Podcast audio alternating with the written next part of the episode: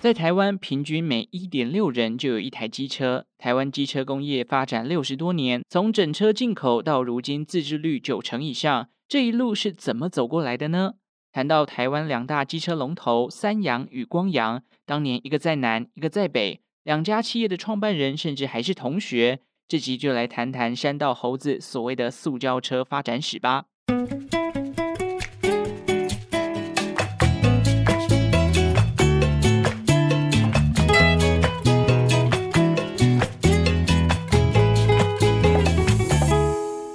生活周遭的历史大小事，欢迎收听周报时光机，我是主持人派翠克。这个暑假转眼要接近尾声啦，不知道今年暑假的三大强档电影，大家有没有进电影院看呢？是哪三档哦？分别是奥本海默、芭比，还有半路杀出来的山道猴子。好了，山道猴子不能进电影院看，因为毕竟它是在 YouTube 哦。山道猴子是真的很写实啦，我之前身边也有几个爱改车的朋友，当然不像影片中这么夸张哦，什么贷款改车或者是玩命跑山之类的。事实上我自己当年高中毕业，家里也有买一台新的机车给我，那那时候就是大家都会有那种训车的概念嘛，就是可能到呃几公里以内还是多少之前，你的这个车速的转速不能太高，所以这个过程当中就当做训车。那我那时候呢也有跟几位好朋友骑上武岭的经验，但我个人真的是比较怕死哦，在训车的过程当中，有些人就说啊没关系啊，什么训车不是很重要，你就吹了这样。可是我就是真的嘎嘎哈，这个武岭的路虽然很大条，但是对我来讲也是呃就没有那么熟嘛，所以我就骑得很慢，然后过弯都有点别扭。追求速度感这件事情呢，我个人是觉得还是在电玩里面完成就好了哦。也由于山道猴子这么红了，那就让我想到，哎，我来制作一集的内容。大家有没有想过台湾？哦，东亚国家里面，为什么台湾的机车数量可以这么多？当然，全世界拥有最多机车的国家，哎，不是台湾哦，而是跟我们名字很像，外国人都会搞错的泰国。但台湾其实也不遑多让哦。根据这个我们的交通部的统计啊，截至二零二三年的七月份，全台的机车总数已经高达了一千四百四十万辆以上。如果按照两千三百万的人口去计算，等于每 一点六 个人呢，就有一台机车。到底这个机车啊是怎么样在台湾普及化的哦？另外讲到机车，当然也要来介绍一下这个台湾有两家非常大的摩托车品牌嘛，光阳跟三阳。现在想到他们哦，会觉得是竞争品牌的关系，然而在早期啊，其实他们某种程度而言哦，比较算是假后到修补的这种呃朋友企业关系啊。那两位创办人呢还是同学哦。那这一集我们就来简单的认识一下整个台湾机车工业的发展历程吧。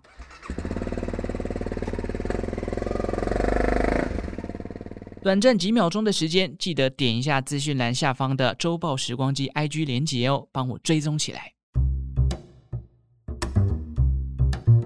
好，这边要先跟大家聚焦一下，这一次提到的机车啊，都是白牌，也就是 C C 数大概是一百五十以下的为主。当然早期也有生产过 两百五十 C C 的啦，不过今天我们就是要来讲塑胶车，所以重机啊，像黄牌或红牌的啊，今天就比较不会讨论到。台湾的机车是什么时候开始普及化的哦？其实早在日治时期就有一些贸易商会进口自行车跟机车了，不过可想而知，那时候的机车啊，毕竟是进口车嘛，那进口车就跟现在一样，价格都十分的昂贵，因此会买机车的族群呢，通常都是比较有钱的，比如说当医生的啦，或达官显贵啊，这些富贵人家。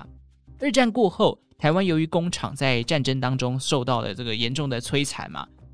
这时候整个台湾啊，岛内都在进行复苏期，所以国内的生产力几乎是停摆了，加上国民政府当初撤退来台。撤退嘛，所以没什么资本，也没带什么钱过来，所以要重建整个基地啊都很困难。因此后来才有什么土地改革啊，旧钞换新钞的这个货币改革制度等等的政策出现哦。简单来讲是先把整个经济给巩固下来，再加上一九五零年代的美元时期，整个台湾的经济啊才慢慢的走回正轨。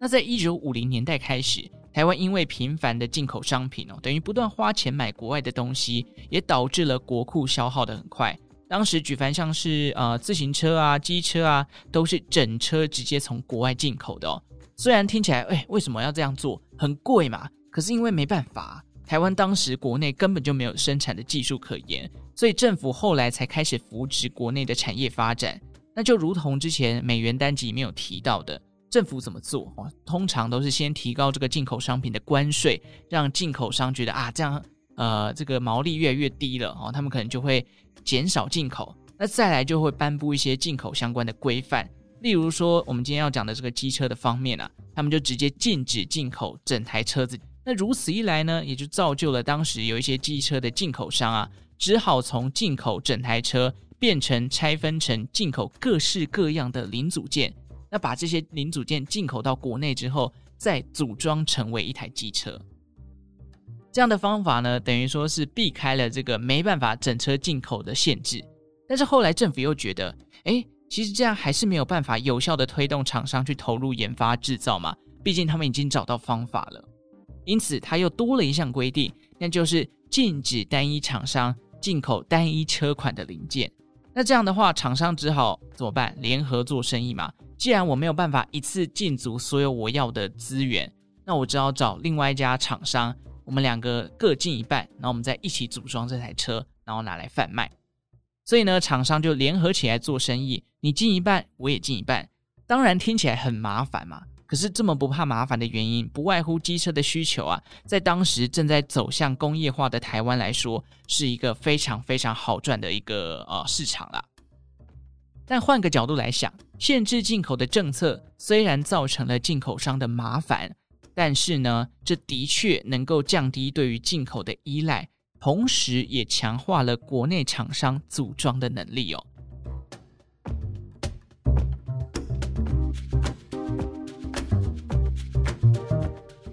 琳琅满目的进口机车呢，在五十年代啊，整个台湾啊成为了一大特色。举凡像是英国的三枪牌、意大利的伟士牌、日本的富士、本田，甚至还有美国的品牌机车等等。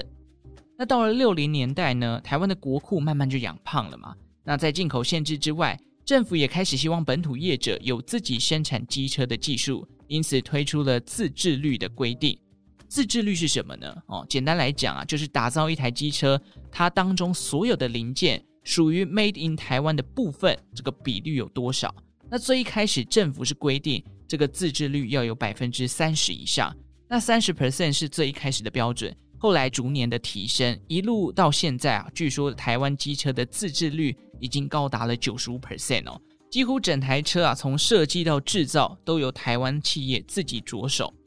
那随着自制率的规范出来之后呢，进口商为了能够持续销售机车，他们于是找上了多年合作的国外机车大厂，一方面持续进口他们的零件，另一方面呢，也希望能将大厂的生产技术转移到台湾来。那有些进口商啊，很顺利的就找到了技术移转的管道，但有些后起之秀呢，啊，比较呃可能没有常年合作的伙伴哦，所以他只能自己进口零件，然后拆解他们来分析它的制作原理。当然这样子就激发出了台湾本土制造的技术的培养、哦、因为它不只是移转，它甚至可能自己东摸西摸，发展出了更好的一些技术等等的、哦、就这样子六十年代后期进口机车的数量是骤减的，但是取而代之的就是四十多家的本土机车厂，还有这个本土机车全年的销量啊，达到十四万辆以上，等于说台湾正式进入了机车的本土化时代。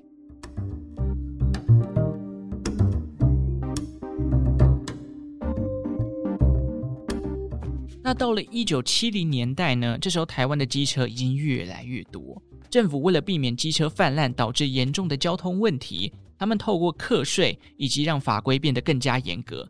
例如说刚刚前面提到的自制率，到一九七零年代的时候已经来到 百分之七十 了。而且呢、哦、除了针对这个自制率之外，还有针对持有机车的民众课征 百分之二十 的货物税。那一方面就是提高厂商的生产成本嘛，那另外一方面呢，也让民众拥有机车的负担变得更重。既然生产成本提高了，想当然的、哦、这个就会反映在商品的售价上面。所以呢，本土机车也跟着变贵。加上这个机车的课税要被课 百分之二十， 有些人就觉得啊，我每年要被收那么高的税，我干脆不要买了，所以消费力道也减轻了。如此一来啊，需求啊供给都同步的减少，这样子呢就达到了政府希望降低机车数量成长的速度的这个目的。那有些本土厂商呢啊，它可能规模比较小或资本比较少，撑不住市场的白热化竞争，也就纷纷的倒闭了。可以说，在七零年代啊，机车产业的竞争进入了白热化时期。即使国际上正因为以阿战争爆发石油危机哦，也不减台湾机车产业的蓬勃发展。可见当时整个台湾的机车产业有多么大的需求跟多么大的市场哦。那到了一九七四年呢，政府啊啊直接就把自制率调高到 百分之九十 咯。眼看竞争越来越激烈啊，当年四十几家的机车厂的盛况也不断的淘汰跟萎缩，一路倒闭倒闭倒闭，留下来的都是精英中的精英。到了现在啊，大约只剩下十家左右的本土机车厂。等一下会介绍到的就是呃三阳 S Y M 啊，光阳的 Kimco， 另外还有像是台湾山叶机车 Yamaha， 啊台湾铃木 Suzuki， 以及近几年窜出来的电动机车 GogoRo， 还有很多人会喜欢的尾饰牌哦等等的。那我们今天会主要 focus 在三阳跟光阳的这个品牌发展故事啦。其实前面提到全台机车总数目前已经多达一千四百多万辆了。从我小时候到长大，我家其实买过的机车应该就有超过十台了。全盛时期呢，我家总共好像有五台还六台一二五的机车吧。那我家的这个组成大概就是哦哦这个哥哥姐姐还有我爸我妈跟我，就五个人。那加上我哥我姐都结婚了，所以有姐夫跟大嫂，所以总共加总起来有七个人。那七个人我家有五六台摩托车，真的算是一人一台了啦。那我现在的摩托车呢，就是我高中毕业那一台，算了一下、哦、也是车龄超过十年以上的老车了，高中已经毕业十年了、哦、是不是？所以网络上说一台一二五的摩托车平均的寿命大概就是十年左右。其实很常在路上看到一些感觉就是已经要散掉的摩托车在那边骑，我真的觉得这种车子在路上非常的危险哦。你不知道哪天突然那个 N 当弓就掉在路上，可能造成车祸什么的。所以我觉得车子到了一定的年纪啊，如果你没有好好保养，就真的应该要拿去报废了，避免成为交通道路上的不定时炸弹嘛。那基于好奇，我就查了一下我、哦、这个机车的年产量以及一年报废的机车总数量大概是多少。那这个一对比下来啊，一年大概生产一百万辆车子，但是一年报废的车辆只有五十万。换句话说，这个二比一的状况啊，照这样的数据来看，台湾的机车未来只会越来越多哦，也难怪现在出门要找一个停车位是有多么的困难的一件事情。尤其是你去一些闹区，像我回台中骑车到一中街要找位置停，哎，真的很痛苦哎。虽然好像疫情过后一中街的人潮变少了，但是机车位还是很难找。那更不要说台北了，台北你去中山啊，或者是像呃可能公馆啊，你要找位置停，真的都是要绕一下才能找到一个比较好停的位置。不然你就是要下来去移车，但那个就很麻烦了啦。好，交代完整个机车工业的发展过程哦，我们回过头来讲一下这段历程当中重要的几家厂商。根据台湾机车市场最新的销售数据啊，目前销售前三名分别是三阳 S Y M、 光阳 Kimco 以及山叶 Yamaha。 那这机车三雄的发展过程究竟是什么样子呢？我们今天会 focus 在三阳跟光阳哦。三阳工业股份有限公司这个创办人叫做黄继俊，黄继俊先生呢是在一九四七年跟几位好友合资成立的。他的前身当时不叫三阳工业，是叫做庆丰行，起初是专门进口民生物资来贩售的。然而黄继俊先生啊眼光独到，他在从商的过程当中就很早察觉到了进口机车的商机。于是在一九五零年开始进口国外机车来卖给台湾人。那也正如他所料啦，这个进口机车的销量下下给哦，加上单价很高哦，所以这个毛利非常的好，也让庆丰行的获利满满。然而前面提到、哦、这个政府呢为了要节省外汇的支出，开始对于进口机车添加了诸多的限制。黄继俊先生呢也只好改变他的战略，原先他是进口英国的机车，到了后来啊，他改成找上日本的机车厂商来进口他们的零组件。那主要的原因就是因为从欧洲进口比较贵嘛，那又那么多限制，麻烦了，我干脆找日本了。日本有零组件厂，跟他合作也比较快速哦。当时庆丰行主要合作的厂商有两个，一个是 Subaru 的前身，也就是富士重工。那另外一家呢，则是当年才刚成立没多久的小公司哦，主要是生产引擎的 Honda、本田。庆丰行呢就从这两家企业进口零件，并带回国内进行组装。原以为生意可以这样子做下去，但是没有想到政府又来了新的限制哦，那就是禁止单一厂商进口单一车款的零件。由于当时产品大多都还没有规格化，也导致了有些零件啊，其实没有办法互相的替代。如果你拿 A 的引擎去拼装 B 的车壳，就会导致哎这个装好，结果发现没有办法发动，也可能会造成很多交通上的问题，或者是使用上的危险。所以这时候黄继俊先生呢，找上了自己当年的大学同学，也就是柯光树先生。这位同学呢，他当时在南部从商，而他的公司叫做光隆行，被视为是光阳的前身哦。两家share一下进口的零件之后，再合作组装贩售。顺带一提哦，当时Honda才刚刚起步，没想到这么快哦，就接到了一笔来自海外的台湾的订单。所以也由于这个原因啊，替后来他们在技术移转上面的相关合作打下了一个友好的基础。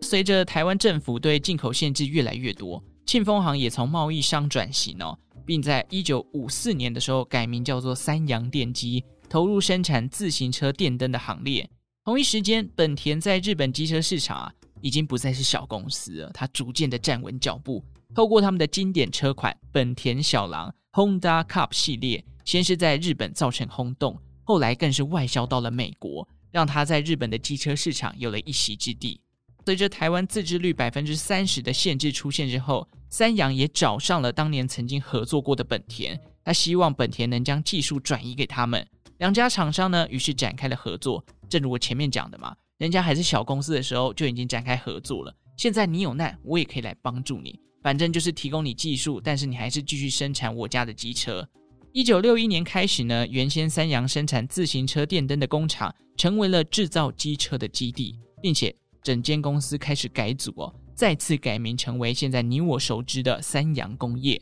三洋也成为了台湾第一家本土机车制造商，只不过机车的品牌啊，就像前面讲的，还是以 Honda、本田的系列来进行销售哦。与此同时呢，光隆行的柯光树先生则在南部转换他的事业跑道，因为大部分人呢都受到了进口多家限制的关系。一九六三年啊，日本开放进口台湾的香蕉，高雄旗山的香蕉在当年由柯光树先生的积极推广外销之下，旗山呢成为了台湾香蕉王国的一个据点。同一时间，他的好同学黄继俊先生又找上门来了，这一次他引荐了本田公司给柯光树。原来当时本田将技术移转给三洋之后，他们也在想说，哎，我们这样子有吃到台湾的北部市场，因为他发现移转之后，本田机车在台湾的北部名声开始打开了，他希望这样的方式可以复制到台湾的南部，所以他希望再找一家合作工厂，最好就是在南部的一个据点，用同样的方式让自家的车款也在台湾南部造成轰动哦。那黄继俊听到本田这样的想法的时候，第一时间就想到了他的好同学柯光树嘛，加上光隆行之前也有跟本田往来的经验，很快这件事情就定案了。所以光隆行呢，成为了本田第二个在台湾的合作工厂。一九六三年，光阳工业开启了他们的本土机车之路，这期间啊，也是各种机车工厂出现的时刻，当然有很多不同的厂商，我们之后有机会再跟大家补充。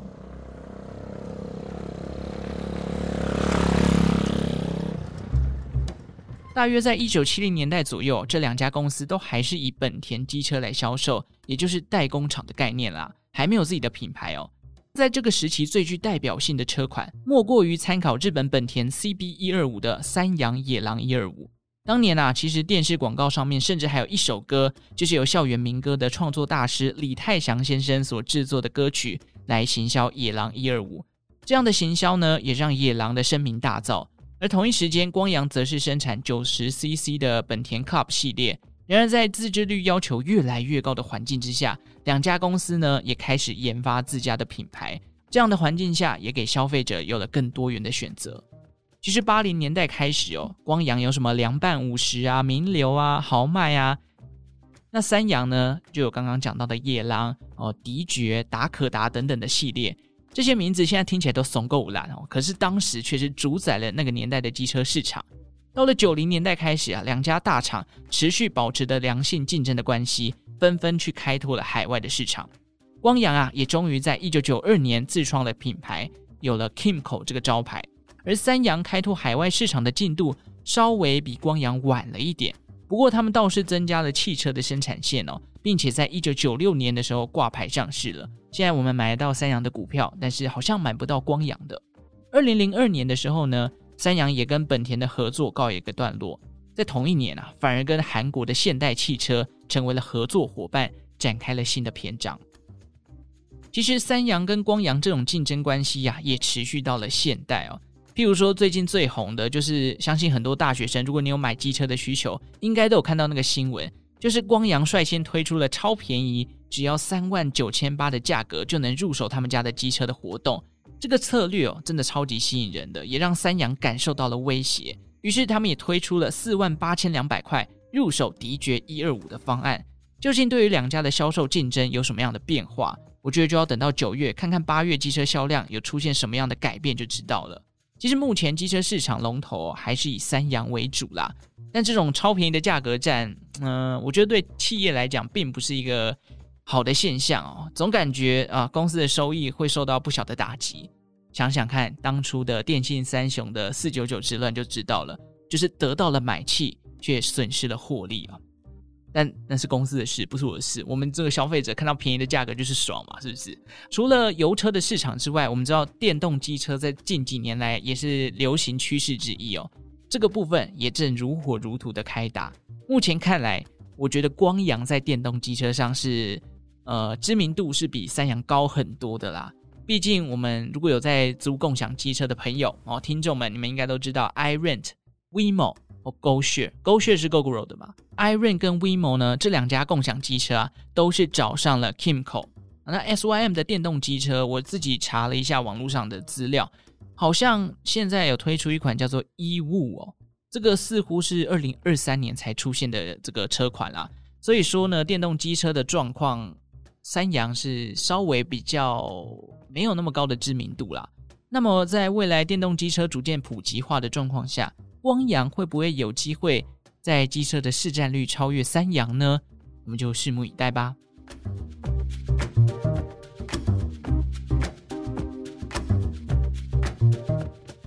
好，我原本还想要再介绍 Yamaha 跟 GogoRo 的故事，不过时间的关系，这个部分我们就留到可能礼拜四或之后再跟大家分享。有兴趣的听众朋友要记得准时收听周报时光机，好不好？那如果你还没有订阅的，记得把那个订阅钮按下去，才不会错过到时候单集上架。 OK， 那最后还是来分享几个表单的回馈吧。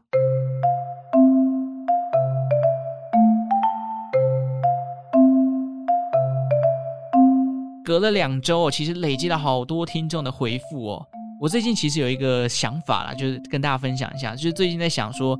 周报时光机的听众应该要有一个绰号才行，但是什么样的绰号我还没有想到。我之前有听到其他 podcaster， 像是之前访问过的宁可当之货的克宁，因为他叫克宁嘛，所以他的粉丝就叫做奶粉，这个蛮直观的哦。那另外就是巧言巧语这个节目，主持人叫巧克力，所以他的粉丝就叫可可粉哦。我觉得都蛮可爱的。那大家觉得周报时光机的粉丝应该要叫什么名字？如果大家有不错的想法，欢迎大家在资讯栏下方的表单哦填写，然后让我知道一下，或者你也可以在 Apple Podcast 留下你的五星好评，告诉我你觉得周报时光机的粉丝应该要叫什么？其实后来呢，就有人建议我啊，既然是时光机嘛，那么进到周报时光机这个节目的人、哦、或者说这些粉丝就是时空旅人啊，所以拍摄课你直接称呼他们叫时空旅人有什么不行呢？是不是？我觉得这概念好像不错哦，只是大家好像没有什么其他的想法，就是多多比较嘛，搞不好有一些更有创意的听众，你们的想法反而会给我一种哇，这个真的是太厉害了的那种赞叹感，所以欢迎大家来分享你的想法给我。好，那因为这以外比较多表单的回馈啦，我就不一一点名了，我自己、哦、挑了几个来跟大家分享一下。当然很谢谢来自四面八方的，不管是左撇子啊右撇子的听众，尤其很多人直接揭露你自己是左撇子啊，原来我不孤单，是不是？好啦，以下是我印象比较深刻的几个表单。首先呢是嘉玲，她是目前他是没有想要听的主题，不过他说为我创造了一次历史的收听记录，这结语好特别，听完节目不仅获得知识，还让我觉得自己做了一件伟大的事，谢谢派翠克。欸，其实我觉得我自己这一句话真的讲得蛮好的，也感谢你给我这样的 feedback 啊，因为我那时候在想结语的时候一直在想说要怎么样才比较特别，后来我就想说我介绍那么多历史上的今天，那给大家一种创造历史的感觉其实蛮不错的哦。也谢谢嘉玲你来填这个表单。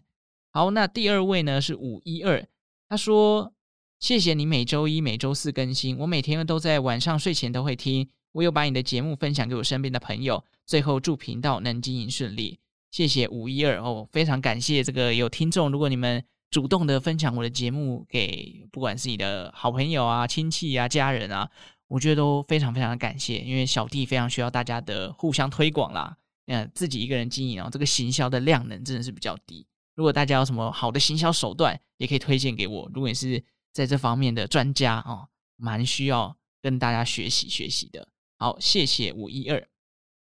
OK， 再来是 Jake， Jake 他说呢，听派翠克介绍生活周遭的事物，让平淡的生活增加了许多色彩。平时跟朋友不知道要聊什么的时候，也可以当做话题跟朋友闲聊，非常优质的节目，谢谢。哎，你跟朋友聊这些东西的时候，他们不会觉得哈，呃，怎么会知道这些东西？不会觉得 很, 很奇怪吗？因为我有时候讲一些比较呃数据的东西，像我有一天在跟女朋友分享说什么哦，现在台湾的机车有一千四百多万辆，她说你知道这个要干嘛？我觉得蛮有趣的啊，这个算冷知识吧？你可能问十个人，没有几个人知道台湾现在的机车数量有多少。当然，如果你今天是跟暧昧对象，千万不要分享这种东西，他会觉得你脑袋很死板，觉得你是个木头。我们还是要营造一些暧昧的情绪的，是不是？这个气氛里面，你把数字拿出来就 low 掉了嘛。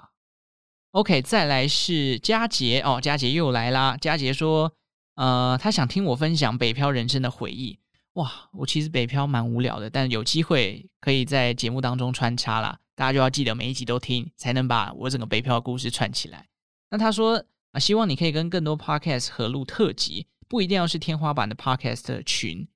当然当然，我觉得有机会跟不同的 podcast 合作都还蛮有趣的。最近有一个那个就决定是你的松松的听众还跟我敲碗说，希望可以再跟松松他们合作。当初我们只有交换一小部分的音档，其实没有认真的一起录过音，有机会的话啦，有机会我们可以来安排看看。那也非常谢谢佳杰哦，可以期待哦。我如果未来有跟其他 podcaster 合作的话，一定要来听，好不好？谢谢佳杰啦。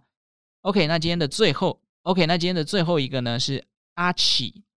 阿奇他说呢，啊、呃，听了科系那一集树莓系的来了，坦白说，我觉得船技展，甚至说整个船院的架构，对我们来说都是超级问号。其实我们比较适合被放在设计学院，但是毕校没有。所以搞得我们基本设计理论也没有学到，倒是学了一堆我们用不到的传播理论。其实我查了一下数媒系的全名，好像数位多媒体动画学系。我有跟我那时候关洛莹跟巴黎草莓分享这个表单的回馈，他们也觉得诶对啊，为什么数媒系会分在传院？好像你们跟传播两个字有关的就是媒体 这, 这个字。那其实我不知道数媒系其实在学什么，毕竟我没有在那个科系里面嘛。但是就像里面讲到，如果你今天是想要学设计相关的，反而灌输了你一堆传播的理论，好像对你自己未来的帮助就不是很大。所以其实大学为什么要做这种、呃、科系到底在学什么，跟我们的职涯怎么选这件事情，为什么要找这么多 podcast 来串联这个活动，就是担心说选中的科系跟你自己想象有落差。那有办法先找到一些学长学姐来跟你讲述一下这科系里面到底在干嘛，可以先帮你排除掉一些这种呃很尴尬的窘境啦。选对科系就会有一个好未来。那当然在这边也要再多宣传一下，就是目前 podcaster 的科系大串联正如火如荼的热播当中。如果呃你对于自己大学科系要选什么还在茫茫然，或者你想要了解不同科系到底在念什么，还有整个大学是不是真的一定要读哦、等等的这些概念或任何的主题想法，欢迎大家到 Podcaster 的科系大串联去找寻你想要听的科系跟主题，然后去稍微的吸收一下，了解一下整个大学到底在干嘛啊！如果是想要听广电系的，也可以往前找到周报时光机，我跟关洛也还有巴林草莓谈论的那一集，也就推荐给大家啦。好，那也非常谢谢阿奇的我、哦、及时回馈、哦、我记得那一集一刚上架你就马上来填表单了，看来是我的忠实听众，非常非常谢谢谢谢。好，那再次谢谢这段期间收到的所有总共四十份左右的表单啊，每一个我都有认真点开来看哦，无论长短都是支持这个节目继续创作下去的动力。好，那这一集到这边哦，派翠克要依靠大家的创意，如果有想法哦，这个粉丝取名的部分寄来填表单哦。五星好评送出来，把节目分享出去。最后感谢正在收听的你，为我创造了一次历史的收听记录。我们就下次再见喽，拜拜。